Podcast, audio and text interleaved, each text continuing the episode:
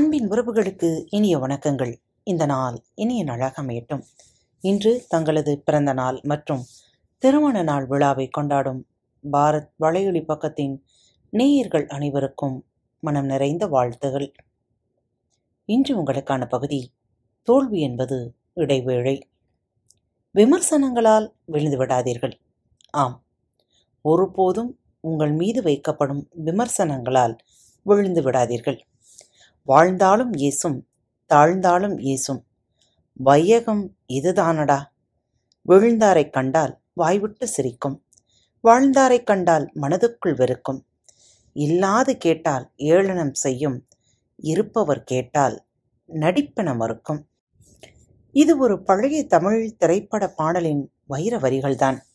இப்படி மற்றவர்களை ஆராய்வதையே தங்கள் வாழ்வின் இலக்காக வைத்திருப்பவர்கள் பலர் இருக்கிறார்கள். அப்படி ஆராய்ந்து மற்றவர்களின் குறைகளையோ பலவீனத்தையோ கண்டுபிடித்து விட்டால் அதை மகிழ்ச்சியோடு பலரிடமும் சொல்லி திருப்தி அடைகிறார்கள். அதே நேரத்தில் அதே மற்றவர்களின் நிறைகளையோ பலங்களையோ கண்டாலும் காணாதது போல இவர்களால் இருந்துவிட முடிகிறது. தங்களை விட உயரத்தில் உள்ளவர்களை கண்டு வயிறு எறிவதும் அந்த உயர்வு ஒன்றும் பெரிய விஷயம் இல்லை என்று குறைத்துச் சொல்வதும் இவர்களது இயல்பு. நான் மட்டும் மனசு வச்சிருந்தா இவர்களை விட நாலு மடங்குக்கு மேலே போயிருப்பேன். அதே நேரத்தில் தாழ்ந்த நிலையில் இருப்பவர்களை பார்த்தாலோ ஏளனமே செய்வார்கள். தங்கள் உயர்ந்த நிலைக்கு காரணம் புத்திசாலித்தனமும் உழைப்பும் தான் என்றும் தாழ்ந்தவர்கள் முன்னேறாததற்கு காரணம் இந்த இரண்டும் இல்லாததுதான் என்பதும் இவர்களதின் கருத்து கணிப்பாக இருக்கிறது. எதுவுமே சுலபமாக கிடைச்சிடுங்களா?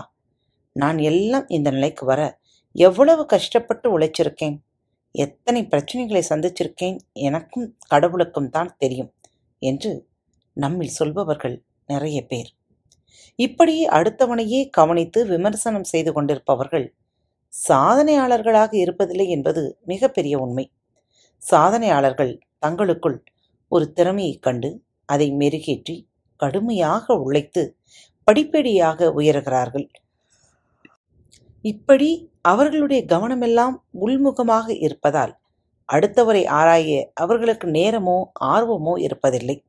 மாறாக மற்றவர்களை விமர்சித்தே வாழ்பவர்களுக்கு கவனமெல்லாம் அடுத்தவர் மேலேயே இருப்பதால் தங்கள் திறமையை வளர்த்தவோ சாதிக்கவோ முடிவதில்லை. இவ்வாறாக விமர்சிப்பதையே தொழிலாக கொண்டிருப்பவர்கள் நல்லதை செய்யவோ நல்லதை பேசவோ முடியாத பலவீனர்கள். குற்றம் மட்டுமே கண்டுபிடித்து வாழும் வீணர்கள் இவர்கள். இப்படிப்பட்டவர்களின் பேச்சை பெரிதாக எடுத்துக்கொள்வதே முட்டாள்தனம்தான். அடுத்தவர்களையே கவனித்து தங்கள் வாழ்க்கையை கோட்டை விட்டு கொண்டிருக்கும் அவர்கள் பரிதாபத்துக்குரியவர்கள். ஆனால் அவர்கள் விமர்சனத்தை மிகவும் சீரியஸாக எடுத்து மனமருந்தும் நபர்களாக நாம் இருந்துவிட்டால் அவர்களை விட பரிதாபத்திற்கு உரியவர்கள் நாமாக மாறிவிடுவோம். இந்த இரண்டாம் வகையினராய் நாம் இருக்க வேண்டாமே. நமது காலத்தையும் மனது அமைதியையும் வீணடிக்க வேண்டாமே.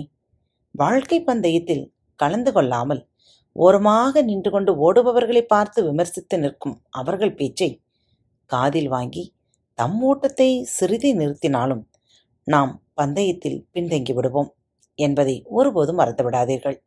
எனவே விமர்சகர்களையோ விமர்சனங்களையோ பொருட்படுத்தாதீர்கள். நமது வாழ்க்கை பந்தயத்தின் ஓட்டத்தையோ சாதனையோ மட்டுப்படுத்த அவர்களை அனுமதித்து விடாதீர்கள். என்ன நேயர்களே நம்மில் எத்தனை பேர் மற்றவர்கள் கூறும் விமர்சனங்களில் மகிழ்ந்து அல்லது நொந்து போயிருக்கிறோம்? விமர்சனங்களை தவிர்ப்போம்.